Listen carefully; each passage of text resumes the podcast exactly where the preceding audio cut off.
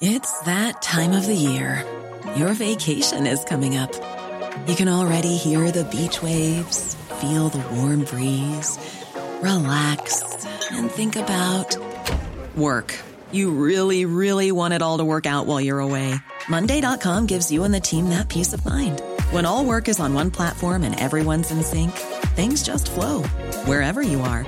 Tap the banner to go to Monday.com.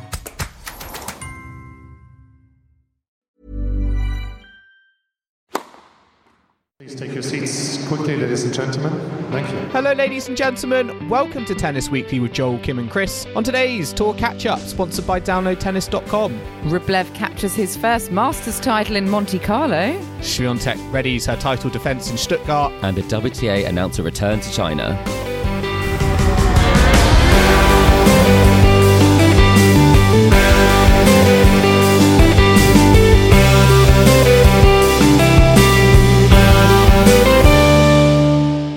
Kim, Chris, today is the 17th of April, and we are here to catch up on the week in tennis at Tennis Weekly HQ. We are back from Coventry and we are going to be discussing the Monte Carlo Masters. Andrey Rublev, he's won his first ever Masters title. We're going to be talking about the WTA's return to China, which was announced this week. And of course, we're going to be looking at the Billie Jean King Cup qualifiers. Yes, we were in Coventry for GB versus France, but there were plenty of other ties as well to get our teeth into. So we're going to be talking about that. So. Yes, it's, it's very, very exciting. And I'm not going to lie, I'm. Sh- should I feel exhausted? This is our third podcast in three days. Well, I think, Joel, you should be calling it Tennis Daily HQ at this point. It's no longer an April Fool's joke. It's become a reality. Yeah, we're going to be live in people's ears every single day of the week, whether they tomorrow, like us or not. I mean, we were thinking about doing a podcast yesterday, but someone someone had to go to a Eurovision party in the evening. I yes, I was having a bit of a boogie. I was dancing off the Billie Jean King Cup, and, and I was going to the London Eurovision preview party, which is very exciting. Ooh, how was it? Oh, it was fantastic. Yeah, um, no rest for Kim. no rest. Yeah, I went straight from tennis to my other passion. What was a bigger night out? Was it our night out in Coventry on Saturday night, or was it the Eurovision party? Oh, now that is a tough. that is a tough one. Nothing beats uh, an evening with both of you. Yes. So I'm gonna say Oh. Coventry. Yeah, aren't I? She has aren't to. I She's on kind? You were so excited to go visit the cathedral and a really, a really, really old pub that you took us to. We went to. Was it the the old windmill? The windmill The old windmill, yes, it was lovely. Historic pub, public house of A Coventry. great value pint. I'm sure some listeners may know it. Um, and then we did take you to a to a, a pub that you like, Joel. Sort Yeah. of slightly uh, had a different dance vibe. floor. I Had had, a I had my own. floor. I actually had my own little boogie actually on, on Saturday night whilst you were just sort of. I felt like just looking on and, and looking at on my dance moves and then probably silently judging me, no doubt. well, no, Joel, it was a work commitment for me. I did enjoy a woo woo though. I have to say that they the woo woos are uh, Delicious. quite tasty. Yeah, quite tasty. But um, yeah, aside from that, it was, it was a fabulous weekend, and um, we we should really say a big thank you to everyone at the LTA for for putting on such a, a fabulous event. Yes, massive, massive shout out to the LTA for making our Coventry trip great. Laura, Amy, and John in the media team and all the volunteers put on a great spectacle. I know we didn't necessarily get the result, but it was a great, fun occasion nonetheless. And listeners, if you are interested to hear what we got up to in Coventry, we have done a couple of live episodes.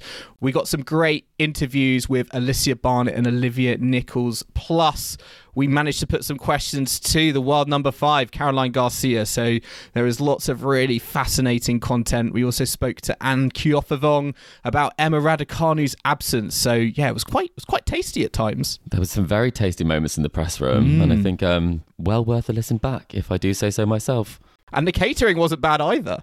I was going to say, were you talking about the chicken pie, Chris, when you said tasty moment? No, the banana cheesecake, the banana cheesecake that I think is your biggest regret from the weekend because I I thought that was fantastic and you you were too quick to uh to discount it.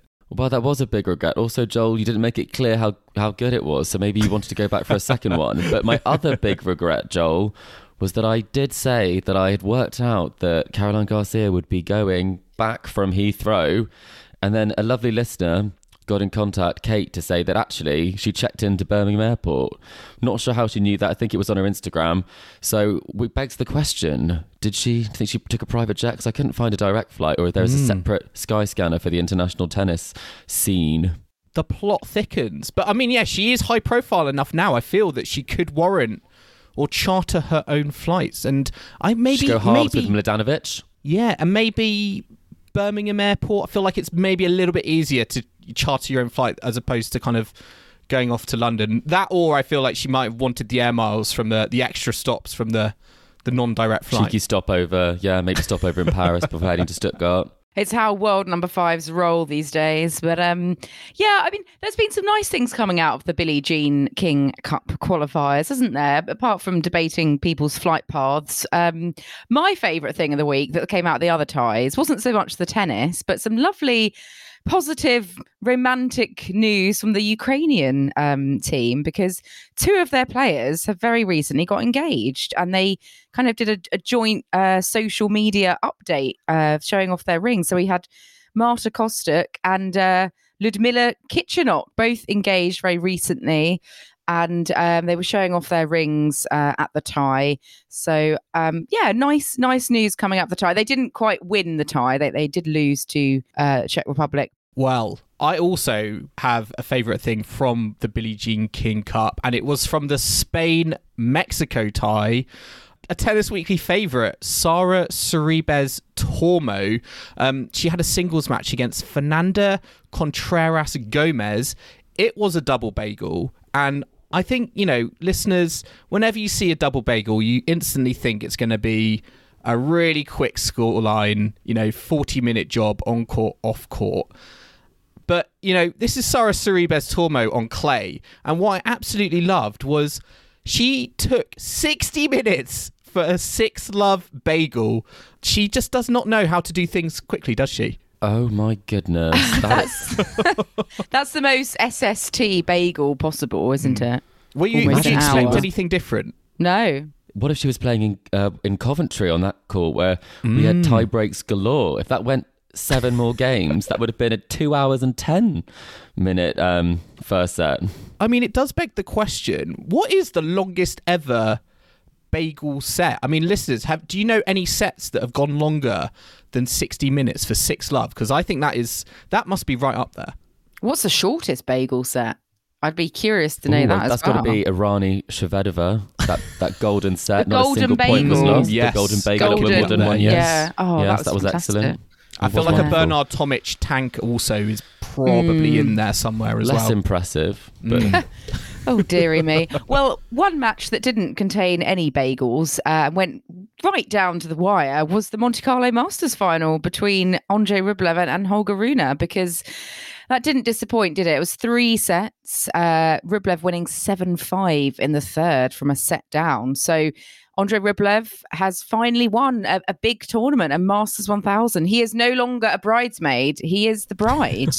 You've been waiting to say that, haven't you, Kim? I keep picturing him in a veil now, which is perhaps where my mind shouldn't be going. But I mean, when I saw the scores though, Rune was 4 1 up, and I thought, oh, you know, he's running away with this. So for Rublev to come back from that deficit was fantastic. Um, leveled the match and took it, you know, took it at the end. Um, so brilliant stuff. What do you think was it for Rublev, Joel, that got him over the edge in this one finally? Yeah, I think he he obviously never stopped believing, regardless of the deficit he's been in. I do think he was helped a little bit by Holger Rune. I mean, Holger Rune also had a break point for for five one, and I think we've seen, you know, in the past he as developing a habit. I feel of of not necessarily choking, but certainly letting matches. I think slip through um, his palms from winning positions, and I think that just kind of played into, uh, you know, obviously into into Rublev. Rublev's strategy and um, yeah, it was great. I think to see him finally come through and win. I mean, we said at the you know the start last week that this was going to be a very open uh, Masters event, given that there was no Rafa, Novak Djokovic coming back, but having not played, you know, the Sunshine Double, Carlos Alcaraz not there as well, and um, it's it's well and truly kind of proved that. But I think with Rublev, there's there's not really been. I feel like such a you know, university liked kind of first first time champion because we've seen kind of all the the praise from the players um, and the fans. It has been, as I said, very kind of singular in the sense that I think everyone is really happy for this moment because it has been a long time coming. Yeah, it's been it has been a long time coming, and we've always maybe given him a bit of um, criticism, really, and, and maybe rightly so, that he's been very consistent on the tour, but just doesn't have that sort of big match, um, you know, gravitas to sort of get over the finish line. But I think you know maybe this is could be a turning point. Maybe he's going to grow in confidence now, now that he's got you know a Masters level tournament under his belt, and he'll flourish and and go on because you know, it's he's been in this situation before. This is this was his third Masters event, and it's nice for him to finally tick tick one off the list. And it does seem to happen. Uh, maybe more so at Monte Carlo, and I, I, think Paris being another one where players get their their first Masters. Obviously, Rune won Paris last year, so he knows kind of what it feels like to to clinch your first Masters, and obviously he was looking for a second one. Um, so they're kind of in the same boat now. They've both got one each. Um, but um, Chris, let, us talk about Rune quickly. Um, you know, you know, you know his game. I would say very well. Followed him. Obviously, you're based out in, in Denmark, so a lot of attention on, on Rune. Given his uh, losing the lead, you know, he's almost five one up. Will he be hurting, you know, deeply inside after this um, this loss? Well, I think what's been quite impressive is it seems like from his social media and what he said, he's kind of just picked himself up and moved on. He's at a career high ranking of number seven now. You know, who who would have thought he would have beaten Novak Djokovic in Paris and taken that title, and then he ended up on the wrong side of this one. So mm. I think it mm. shows that that wasn't a flash in the pan. I don't think any of us thought it was. He's obviously got a great game. I think not everything will go swimmingly, and I think there is this sort of expectation for um, people like Carlos Alcaraz as well, um, who do achieve great success at a young age, that they almost will follow the exact same path as the big three and kind of never have a blip on their record. And I actually think it's probably quite um, quite good from the perspective for his career that it will keep him really hungry and motivated. And I think in those big moments, I think he won't necessarily kind of take too many risks on some of the shots that he missed. And there's still a, a level head that he would be able to keep because I think from watching um, when he got broken at five all in the third, when he missed those two overheads, sort of hit two balls out the stadium and then double faulted. It it just felt like um, he kind of he'd lost that uh, mental sw- mental focus there, and I think he was a bit exhausted to be honest. So maybe he just came short, but I think there's so much he can take from this that's positive and.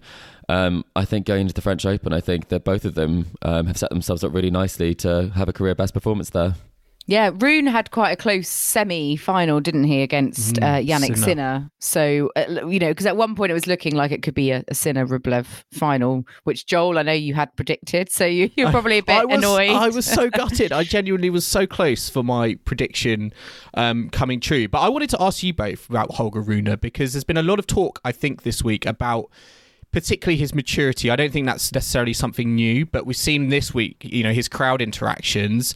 I feel like it's it was understandable in that semi final because we were all watching it um, on on a laptop, and it, it was clear like the crowd was heavily in favour um, of of Jannik Sinner. Um, you know his his interaction with with the crowd. Some people love it, some people hate it where do you stand on kind of his his youth? And yes, he is a fantastic tennis player, and the things he's doing against, particularly his record, I think against the top ten is is fantastic. But in terms of kind of managing the environment and the the kind of the situation, is his approach to the crowd the the right one? Is it the healthiest one? Does it work for him? You know, in terms of charging him up, or do you think he should kind of go about kind of a more sedate or a more keep in the zone on the tennis court approach? I think it is a bit of a distraction. I think at times it can work in your favor, but I think at times mm. there is a lot of emotional energy that seems to be wasted. It worked in his favor, it seemed, in that Sinner semi final. Yeah, I think I think it can. I think also it's a very fine line between kind of um, kind of sparking up uh, a bit of um, controversy with the crowd versus kind of taking out your frustrations on the court. So I think it depends where that emotional energy is kind of um, let out. I think it it's adds a bit of drama to the matches. I think people do enjoy it from a spectator perspective. It does get a lot of people talking. Um, personally, I think from having spoken with him, I think he's a very, very nice chap, very well spoken, very polite um, when he's off the court. And so I think maybe it's kind of the the celebrity of the moment is the thing that kind of um, lets him kind of put on a show. And I think it is a bit of a, a showman sort of mentality. Um, I do think on the subject of that, that a lot of players have kind of followed the model of kind of being very uncontroversial, like a Federer or a Nadal type on court, not really trying to kind of have any sort of um, uh, negative or necessarily too positive an interaction with the crowd, but just really getting on with the job. And I think that's something that can be um, really beneficial. But I also think that it is important that people do express themselves. Um, and I think that if you are sort of a very young player who's played an awful lot of matches and is also not really giving their opinions off the court, then on the court, I think sometimes you do need to express yourself. And maybe someone like Sinner hasn't actually expressed himself enough in some of those moments and that hasn't helped him. But ideally, we would all get along and it would be a lot less contentious, right? So we wouldn't have to talk about um, shushing the crowd. I mean, Federer, just to interject, Federer in his day as a youth Yeah. was quite uh, argumentative and had to it rein it in. Yeah. So, So there we there go. is Maybe everyone's like this. Yeah, I feel like a lot of players maybe you know they have to like learn as they go along on the tour, and they might find that particular behavior pattern doesn't work for them, and they and they rein it in and, and can control themselves. I still can't see Rune reining it in. I feel like he he's going down the path, I think, of like a Nick Kyrgios in terms of lapping it all up as he's on the court with the with all of the all the interactions. I know they're sort of I think they're like quite good friends on the tour. We're seeing that they're going to be playing an exhibition um, in in Denmark over the over the next few I'll be months. there. Well, yeah, exactly. Tennis Weekly. I think Chris. I think that Yeah. will be. I mean, imagine that. Imagine how much spe- uh, fan interaction there will be for that one. I think maybe they won't even play a single point of tennis. They'll just like stare at the crowd or something, and Yeah. Do you think like the fact that he's not wallpaper and, and it gets people talking, particularly at his age, actually that's actually the best thing versus as I said, like Carlos Alcaraz where it's a bit like I just want to try and please absolutely everybody. Whereas with Rune, Runa, it's almost like you can take you can have the positive spin on him, but also you're going to still talk about him with that sort of negative spin as well because of the the antics maybe that you would you could argue he gets up to. I think he can handle it, right? And I think some players can't when it comes to that. I think he genuinely isn't bothered by the reaction that he gets on Twitter or what sort of negativity he gets in that space. Hence, he said to Stan Wawrinka, "You've got nothing to say now." So, I think obviously he doesn't really mind it. and He doesn't take it to heart. So, I don't think that's causing too much of a problem. And having a personality is not a negative thing at all. Um, it's just when it becomes a bit distracting, you know, and you haven't got the results to back it up, and then it becomes, you know, as we've mentioned already, a double mention for Bernard Tomic. It can become um, completely your narrative. Yeah. yeah, it can. So I don't think it's too much of a problem, and having players that express themselves and spice up the tour. We were talking about it last week with Pegula and Trash Talk, and it seems like the only people that heard that were on the ATP tour. I did enjoy. If there were one thing that is distracting him, it is his social media because I was reading he was liking tweets at like three three a.m. Uh, on the on the night of his semi final win um, against Jannik Sinner. So he kind of got too much sleep ahead of the final. That is him on this phone. That genuinely is. I've seen him do it when we were in press. He, he does have access to his socials. Oh, well, it was a fairly late finish, I guess, for Monte Carlo standards. Um, so sometimes you do just need some time before you wind down, but 3 a.m. probably not ideal. um, I'm a bit vanilla, I think, with regards to all of this sort of antics, in that I like my players to be uh, Champions and noble and sportsmanship. Yeah. Yes, basically the the Nadals and the Federers of the world. the I know. of the The tour. gentleman, yes. I don't like racket smashing. I don't like aggro. I just I like respectful behaviour. And I'm not saying that you know. I mean, with with Rune and and all these other players that um, Medvedev having aggro with crowds. I think when it steps over the mark of you know entering into significant disrespect, that's when I have a real issue with it. I think there's a fine line between how far you go. So I think in small quantities, a bit of um, you know, gesturing to the crowd can be okay, especially if the crowd are perhaps booing you. Obviously, that's disrespect from their part. So it goes each way. But I think um, I'm I'm I'm going to probably disagree with you slightly, Chris, because I'm I'm quite a vanilla Ooh, question uh, for tennis you fan. Probably. on that, Kim. So then, is it at the point where it becomes a distraction? Because I do feel like for Sinner, based on some of the things that we heard from afterwards, that he didn't want to comment on anything that happened, but it, the inference was it was a bit of a distraction. So if it starts to interfere with the tennis, is that where I think we both agree in drawing the line? Yes, yeah, I think so as well because it, you know that's just affecting both players or one player's ability to perform their game, and obviously you should ideally not be distracted by what the other player's doing and just got, got to focus on yourself regardless of what the crowd's doing, what, what the other player's doing. But yeah, I just think like if it sort of seems a bit unnecessary and if you could just get on with it and play tennis, which is what you're there for. Well, I mean, one player who probably should have just got on with it, um, but was admittedly distracted by a toilet break, Sasha Zverev in, in the Daniil Medvedev match. Yes, that was pretty um, explosive. That inter- the comments that we Not saw the after toilet that. break, I hope. no, no, no, no. Sorry, Sorry. sorry for that choice of word. Um, but no, he said uh, he, that he. Well, this is what Sasha said about um, Medvedev. He's one of the most unfair players in the world. I take fair play and sportsmanship very serious. He does not. He takes a toilet break when it's not possible anymore. And you have to think with this. I mean, this is a classic case where Sasha likes to put his name in there. You know, it, you could just say you didn't like the fact he did that, but you don't say that you're the most uh, fair. Uh, fair play and sportsmanship um, ambassador when we've all seen you attack an umpire in Acapulco. Um, so I think if you if you're in glass houses, then you shouldn't be throwing stones. And it felt like once you've lost the match, you know, at least when Medvedev tends to complain, it's after he has won a match um, he's on court. So actually, that doesn't count. But still, I thought this was a bit unnecessary. I think Medvedev might take the moral high ground here. I mean, he's not perfect. We've seen him have aggro on a tennis court, but he responded to, to Zverev's comment saying that Zverev was living in his own world and that he should look at himself in the mirror. Um, which, yeah, like you said, that that I think he might look at himself in the mirror quite a lot already, Kim. Yeah. so, I mean, I think both of these players have aggro issues with crowds and umpires. Like, we've both seen them getting very argumentative at times, and I don't think either of them are holier than thou. Um, and once again, I'm going to go back to sort of um, if I had to. Well, if I had to pick between two of them, I, I would just kind of say, you know, just get over it, get on with it, play your tennis. And I can't imagine Ro- Roger and Rafa speaking to each other like I this. feel Never. like Medvedev though he he's happy to kind of diffuse the situation. You know he you know he's very pragmatic and I think honest, and we see that I think in his press conferences. Yes, people might not necessarily like it, but I think he is like he's proactive. I feel enough in the locker room to kind of go out.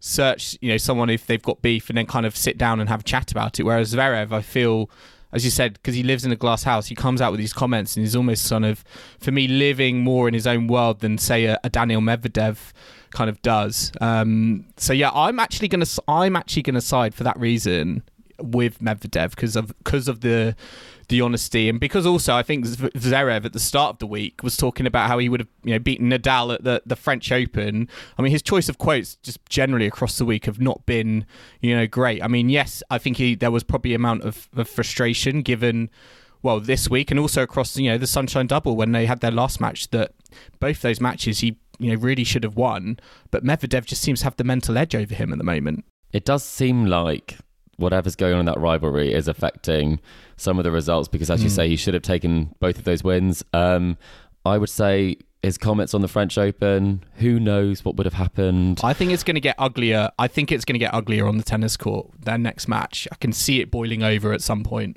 I'm going to go watch Casper Ruud and Carlos Alcaraz instead. Oh, You, yeah. Kim, you just want the tranquility, no, no sort of anxiety whatsoever. And me and Chris are. I'm, I'm not. I'm not. you want to be stressed in- by your tennis? I'm I'm not that into the drama. I think I might pull a Kim here and say, should we go back to the tennis? I believe that Novak Djokovic was playing this week. he he had a bit of an uh, aggro, though, didn't he? I think uh, at, at one Everyone's point. aggy in Monte Carlo. There's Mm. something something well, in the water. something in his the racket. air.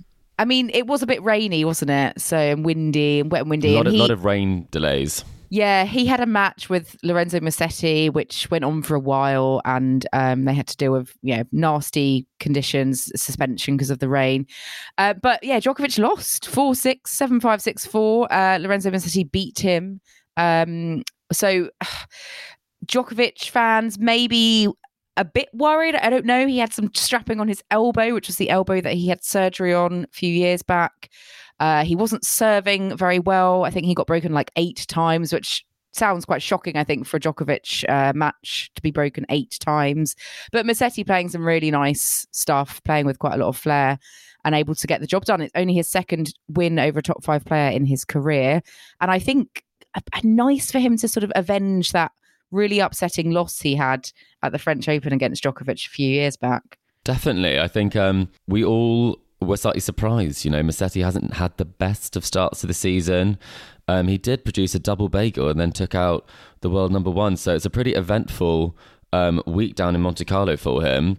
Um, and I think all of us know that he's not the best closer. So when it came to that final game, I think um, I was almost ready to hit kind of the the tweet button on the fact that he maybe wouldn't be able to serve it out, and then he did. So I think it's testament to him that in those moments um, where he has struggled before, he was able to do it on one of the biggest stages against, you know, the world number one and one of the greatest players of all time. So um, I think it's the sort of win that you hope um, in tournaments to come. It will give him some uh, extra um, sort of mental fortitude in those big moments. But in terms of the question as to this performance from Djokovic and this return, I was going to ask you, what did you make of it? He obviously did get a win, and then this performance, he hit 46 unforced errors. Is this something we're used to seeing kind of coming back, having not played for a bit? He does like to play himself into form, or should we be a bit concerned? I don't necessarily see this as, as cause for concern. Um, I think regardless of, of who you are, it's just going to take time to get used to coming back from, from the tour. I mean, on a more extreme example, as a British fan, seeing Andy Murray lose to Alex de Minaur 6 1, 6 3, yes, very, very ugly defeat. But if you think about that in the context of, well, actually, how many clay court tournaments has Andy Murray played over the last few years? It was probably understandable. And I think with Djokovic, um, maybe more on a more kind of shorter term scale, I think it was obviously not the the best result. But when Musetti was kind of playing like that, he is, you know, he's a pretty handy player. I think on his day on on a clay court, he's you know he's shown that before. He's made two Masters 1000 quarterfinals. He beat Carlos Alcaraz um, in in a really good win in a final in in Hamburg. So I don't think it's necessarily as bad as it as it looks. And for me, it's all about peaking at the right moments, and that's what Novak Djokovic does. So I'm expecting to see him get better in Rome, and then probably by his plan peak in Roland Garros. So similar to what we've seen before, then in terms of obviously this time last year he had a not great loss to Alejandro Davidovich Fokina. Mm. That was in the, fir- uh, the, second round, so he didn't get a win in Monte Carlo last year. And kind of coming into that, um, he actually had that loss against uh, Jiri Vesely. So he has had a few sort of hiccups at this sort of point in the season before, and then losing in the final in, in Belgrade to Rublev that year, um, and then a, an upset from um, Carlos Alcaraz in Madrid before kind of putting it together. Um, before actually, no, not putting it together, going out to Nadal, Kim, never forget. But um, I mean, he he he is playing Bosnia this week, or he, he, is at the moment, and you know that's obviously a 250, so he should be getting more match wins and more confidence. I think the biggest concern will obviously be that elbow. You know, the reason he was broken eight times was because his, his serve speed had to had to drop, so there is some discomfort there, and that again is probably the the bigger worry heading up to um, you know the Masters events to come and uh, the French Open. And just going back to you mentioned Andy Murray, Joel, uh, that loss to Alex de Minaur. Uh, he's Murray described it as a awful and demoralizing mm. defeat. Mm. Uh, you know, it was six one six three. Begs the question: Should should Andy Murray play a, a clay court season this year, or should he just focus on the grass and being at home and you know excelling uh, on the grass courts of you know southwest London? We'll see you in Surbiton, is what I say. Yeah, that's what I was thinking. yeah, it's a really, it's a really tough one, isn't it? I think this was definitely a, a reality check. I mean, we've seen some great wins from him over the start of the, the season. Even when he's dropped that first set, we were always kind of like, oh yeah, don't worry, he'll win in three. But de Minaur just kind of ran away with it, and um, yeah, it, it's it's tough to know. I think you know once he got onto the court and realised actually you need time to adjust and to adapt and he he's had he has had none of that and whether he can do that period of adjustment over just 3 weeks having been in the cold for years let's let's be honest I think that's going to be even though he's a great champion I think that's going to be a very big mountain to climb and one that's arguably not worth it Yeah, and I mean, some players do have ambivalent attitudes towards clay, don't they, as, as a surface? Some players have ambivalent attitudes towards clay Hmm. in particular locations because we had Stefanos Tsitsipas kind of doing a bit of trash talk on the camera this week as well, having a having a crack at uh, clay courts in the US. He wrote on the on the camera. Clay court in the US is like a unicorn on a skateboard. Um, very poetic as always from Tsitsipas. And then we had Taylor Fritz responding on his own camera, uh, which I'm not quite sure what he means exactly, but he just wrote USA Clay and then three question marks. Um, it's a bit of beef going on between uh, Fritz and Tsitsipas via the camera. I mean, are you down with this? You like a bit of trash talk? I think it was it was jovial beef. It was jovial beef. I think Yeah. it, you know was not I just necessarily don't like understand.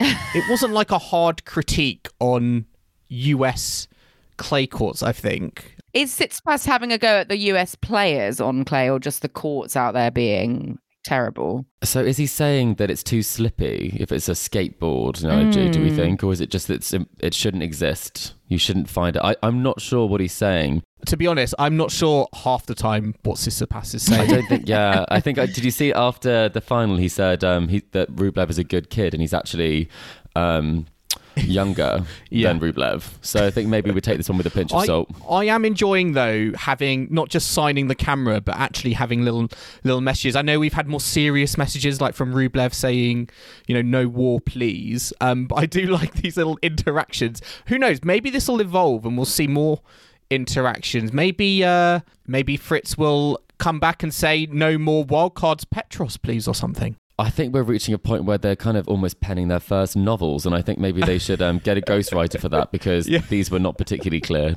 Well, one uh, event we didn't really have any trash talk in. Uh, I don't believe, anyway. There might have been some that we're not aware of. Um, was the Billie Jean King Cup qualifiers, uh, which I think went fairly swimmingly.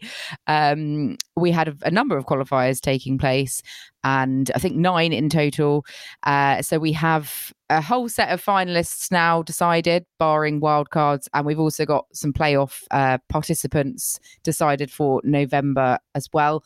Of course, we've covered the GB versus France tie. Listeners, you can go back and listen to our last two episodes for details of that tie.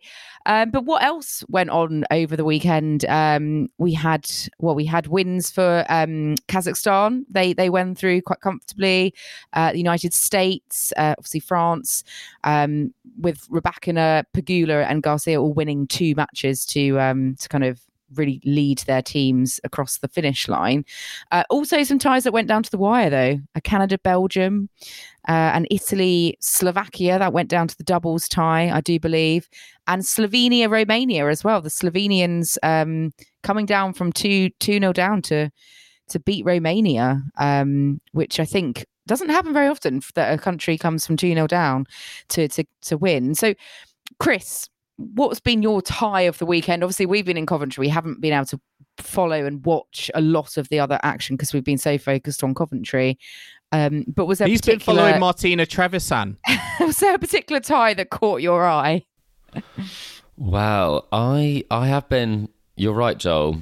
Um, I've been watching Slovakia and Italy. I've been trying to figure out, piece together what went down there because um, for Camila Giorgi was there. We all saw that. I was very surprised. I'm not sure she often makes for a heartbeat. She played a singles, and I think she might have um, gone off to a next tournament. But um, Trevisan and, and Giorgi were heading that one up, and they did go 2 nil up, and then they lost two in the next day. But they fielded um, two weaker players. They fielded the lower ranked Paulini and Cocciaretto. So that seemed like an odd choice from 2 nil up to then kind of drop your, your number one and two players and then kind of risk it all in a doubles that went 7 5 in the third. So you know what? I think that maybe this is my favourite tie of the of the week, excluding the the France um, GB tie, just because of the bravery of um, Tathiana Garbin to you know the way that she selected that team. She lived Yeah. on the edge, and it Yeah. just about paid off. I really, really hope it would be so Camila Giorgi if she turned up for a Billie Jean King Cup tie, played one match, and then like an hour later is on is on a flight um, to next Shades on, she's out. Shades on. I Mic played my match. I've done my part. I'm off now. Goodbye. I'd just love to see that. Um, no, but that was really great. I mean, another tie that really uh, I was interested in was Canada versus Belgium because Canada. Um, you know, no Bianca Andreescu. She was there, um, I think, supporting from the crowds, but that went down to a deciding doubles. And we had uh, a previous guest of ours, uh, Tennis Weekly favourite Gabby Dabrowski, um, winning the deciding doubles, I think, with Leylah Fernandez. Um, that was a great, great scenes. Um, but just to me shows, yeah, how how lively and how fun doubles can be when it is played in a live setting. Which again, it just adds to me the growing argument that should be why is it not played as that third that third rubber? You need to give the, the singles top players I feel time to rest. I think the doubles can play an important role in that, but also it just creates so much so much fun, so much nail biting drama, and it was really I feel on to show across the whole couple of days. I think in that that Canada Belgium tie. Also begs the question of where the finals are going to be in November because we still don't have a location. And, you know, although it may be seven months down the line, I, you know, I think these countries would kind of like to know where they're going to have to go, uh, what all the players are going to have to schedule in. Um, Where are Tennis Weekly going to have to go, Kim? well, I mean, I'm just wondering, we're getting onto this in the second half. Will it be in China? Because the WTA are now going back to China. Perhaps uh, that they're waiting to see if, if the Chinese want to, to host, because a lot of the tournaments around that time are, are out that way. So it might, you know, fit the schedule. But Yeah. We will have to see. Let's take a very quick break now, uh, but we will be back in the second half to discuss the WTA's decision to return to China and also looking ahead to this week's action, including Iga Swiatek set to potentially defend her title in Stuttgart and Carlos Alcaraz returning from injury uh, to play in Barcelona. So do not go anywhere. Even on a budget, quality is non-negotiable. That's why Quince is the place to score high-end essentials at 50 to 80% less than similar brands. Get your hands on buttery soft cashmere sweaters from just 60 bucks, Italian leather jackets, and so much more. And the best part about Quince, they exclusively partner with factories committed to safe, ethical, and responsible manufacturing. Elevate your style without the elevated price tag with Quince. Go to quince.com slash upgrade for free shipping and 365-day returns. Burrow is a furniture company known for timeless design and thoughtful construction and free shipping, and that extends to their outdoor collection. Their outdoor furniture is built to withstand the elements, featuring rust-proof stainless steel hardware, weather-ready teak, and quick-dry foam cushions. For Memorial Day, get 15% off your Burrow purchase at burrow.com slash ACAST and up to 25% off outdoor. That's up to 25% off outdoor furniture at burrow.com slash ACAST.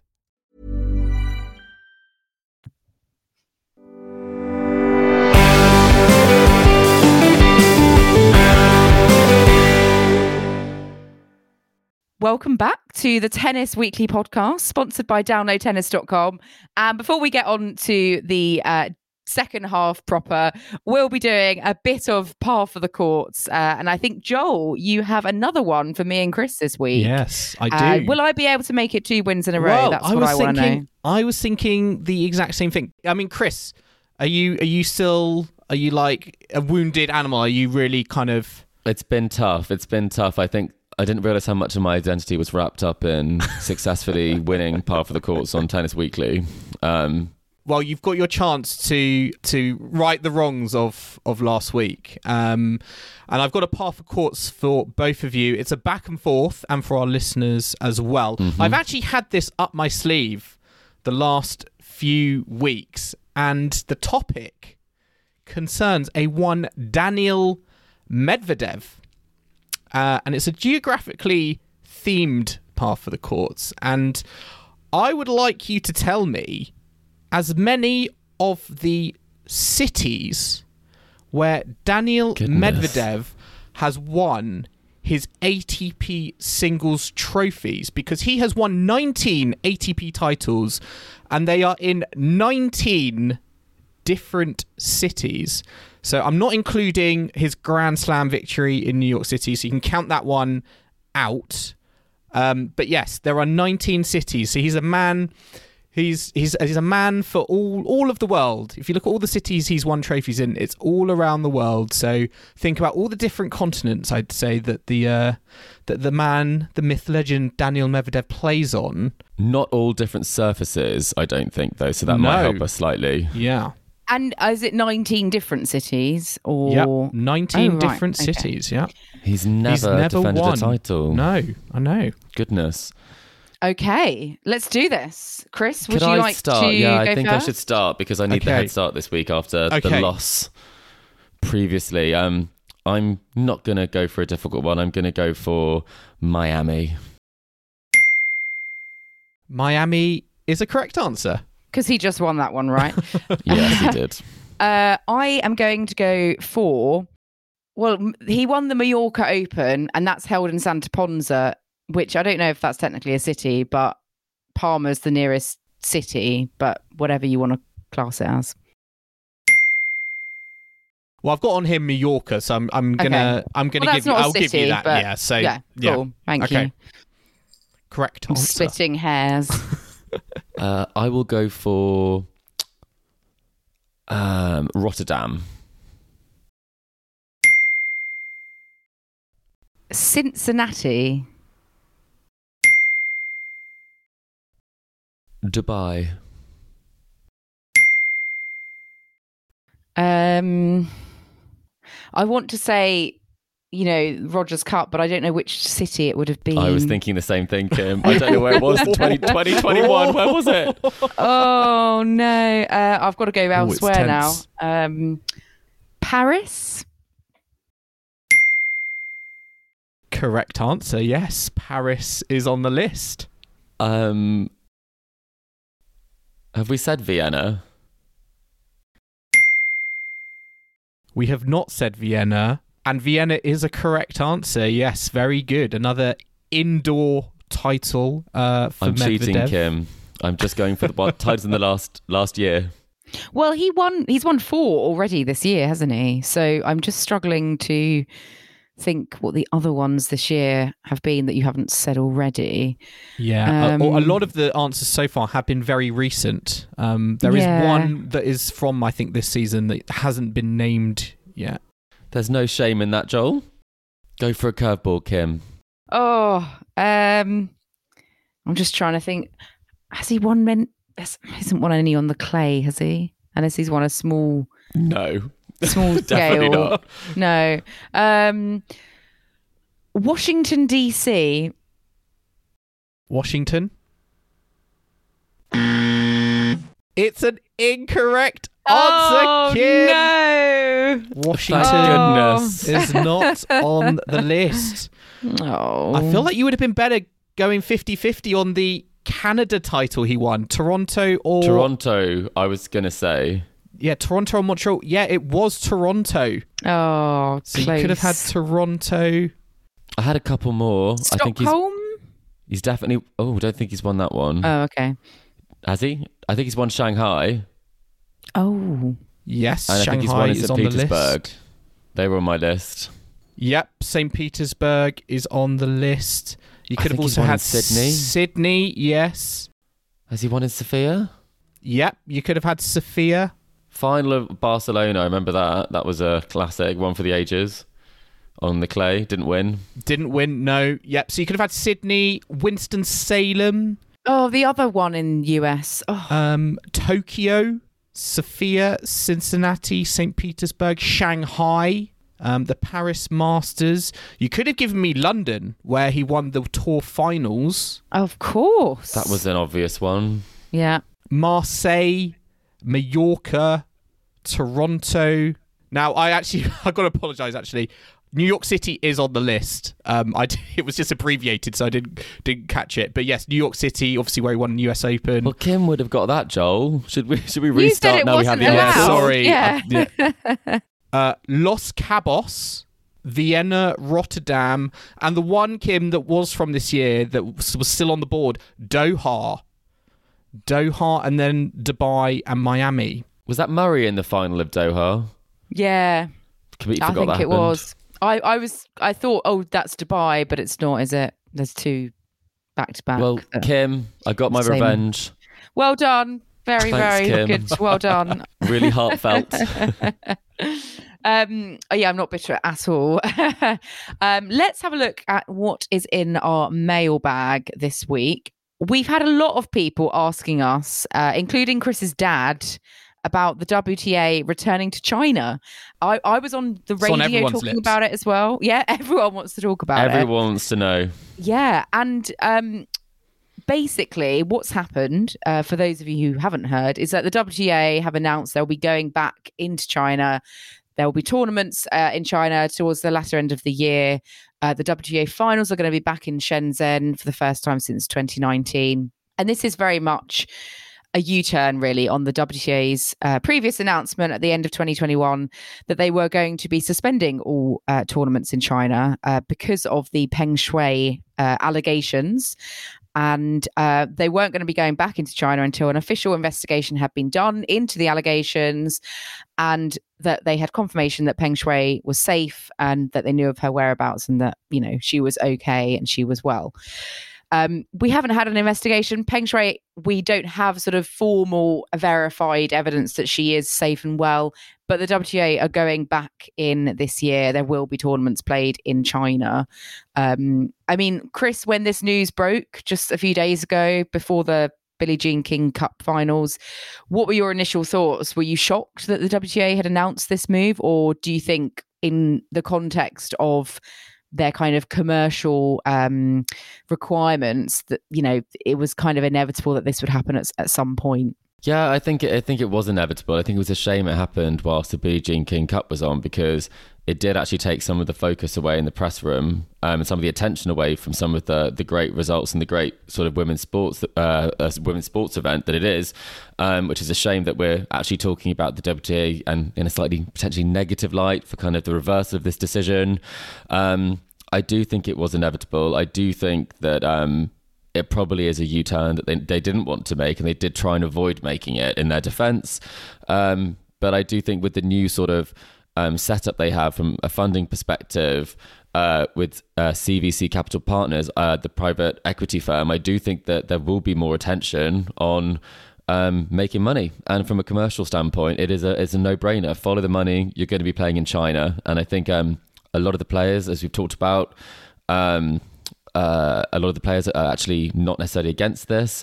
Um, but it is a shame that kind of having made such a bold stance that we do end up less than two years later with a, with a reversal of what was quite a popular and um, well received um, decision from the WTA. And I mean, China offers a lot of prize money. They have a lot of tournaments out there. And I think the WTA were, struggling to, to fill gaps in the calendar to find suitable alternatives that could offer the same amount of prize money that something like the WTA finals in Shenzhen was offering. Joel, do you think that the WTA are too dependent on on China um, for their income and for allowing kind of players to to get prize money, you know, on a par with that of the ATP tour. Do you think they kind of almost had no choice really but to go back to China given maybe their dependency on on what China offer? Yeah, completely. I think especially I think with you know the the talk around the prize money and the fact that you know a big talking point has been the inequality um, around prize money between you know the WTA and ATP tours. And when you look at it, I think from that point of view, and you've got someone like China coming in and say, "Hey, we're going to here to inject um, lots of money into your tourna- tournaments in terms of prize money." The fact that it is going back to Shenzhen and it's going to be um, with the same amount of, of prize money as well, I think it just shows that it's a decision that I think, yeah, ultimately money talks. Um, I don't think people necessarily want to admit that, and maybe they want to go with kind of the more moral decision or take the moral high ground, like the WTA have shown. And I commend them for make you know making this stance for for this long, but. The reality is just wasn't going to be able to to last for forever. It just wasn't tenable, and it's a bit of a weird situation because it's sort of like what have we achieved here? Because the reality is because of the the pandemic and China's kind of policy to um, you know hosting events etc. They weren't able to host anything over this time period that the WTA have effectively kind of banned themselves from from there. So it throws up that question, I think, of what what did this actually achieve? Would the would, will the question do you think come up in press over in China? Will Peng Shuai be the the hot Mm. topic in terms of um, will players playing there want to shine a light further and actually going back? Do you think it will actually keep more attention on the fact that there is not an investigation or a verified um, uh, verification of her safety. I think would it be negative from a, a Peng Shuai perspective, or would it be potentially positive because the focus on China might allow um, some progress to be made?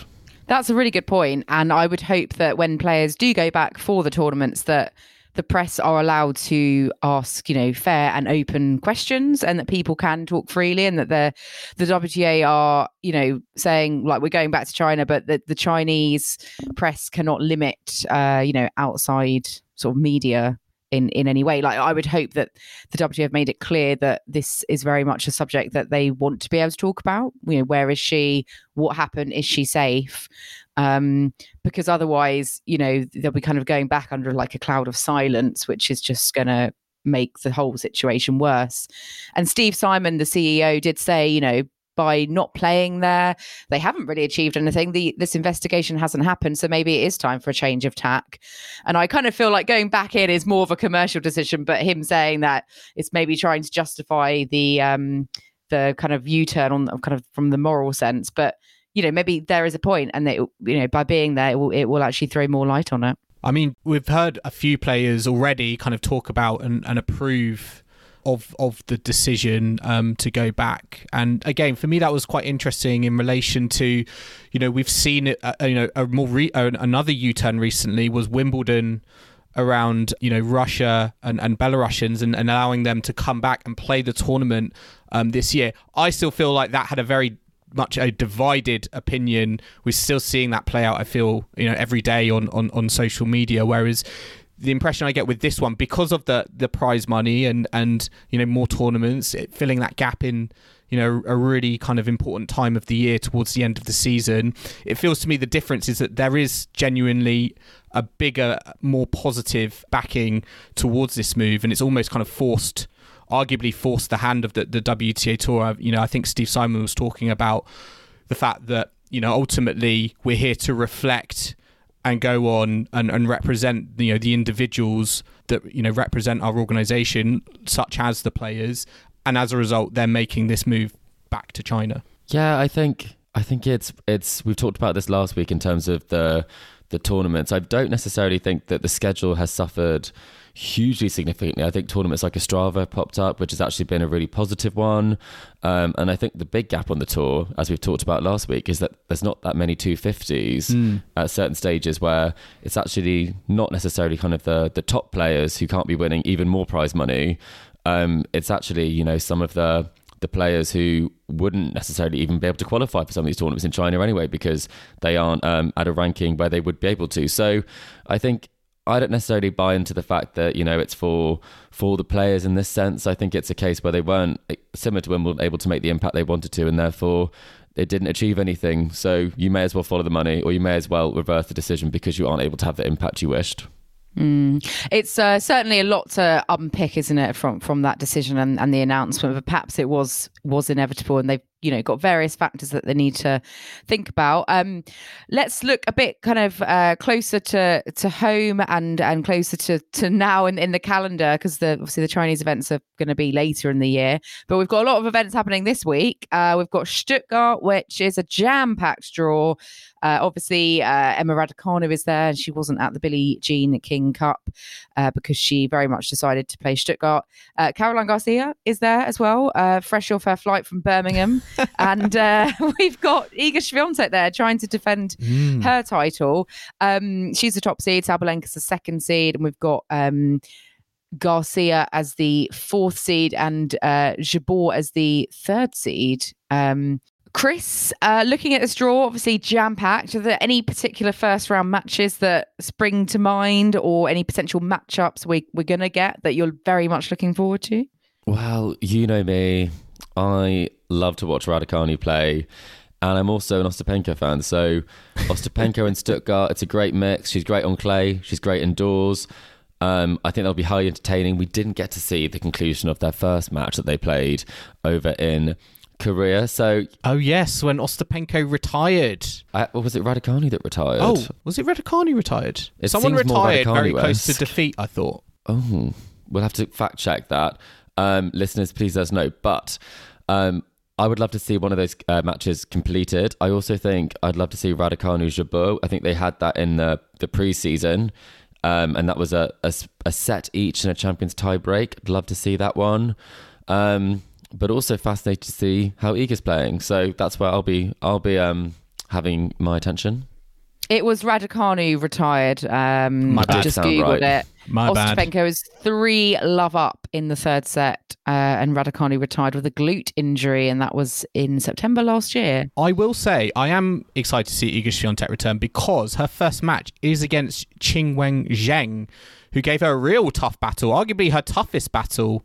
Um, what a few seasons ago at the French Open. Yeah, really tough first set. Went beyond 80 minutes. So I'm interested to see how she gets on. I mean, this is a generally, as you said, Kim, a jam packed draw because of the situation with the 250s. Are you a fan of how loaded it is, or is it just like, this is too much? It's a lot, I think, personally. I mean, I, that's why I've got my eye over in Portugal at the W100 that's being played.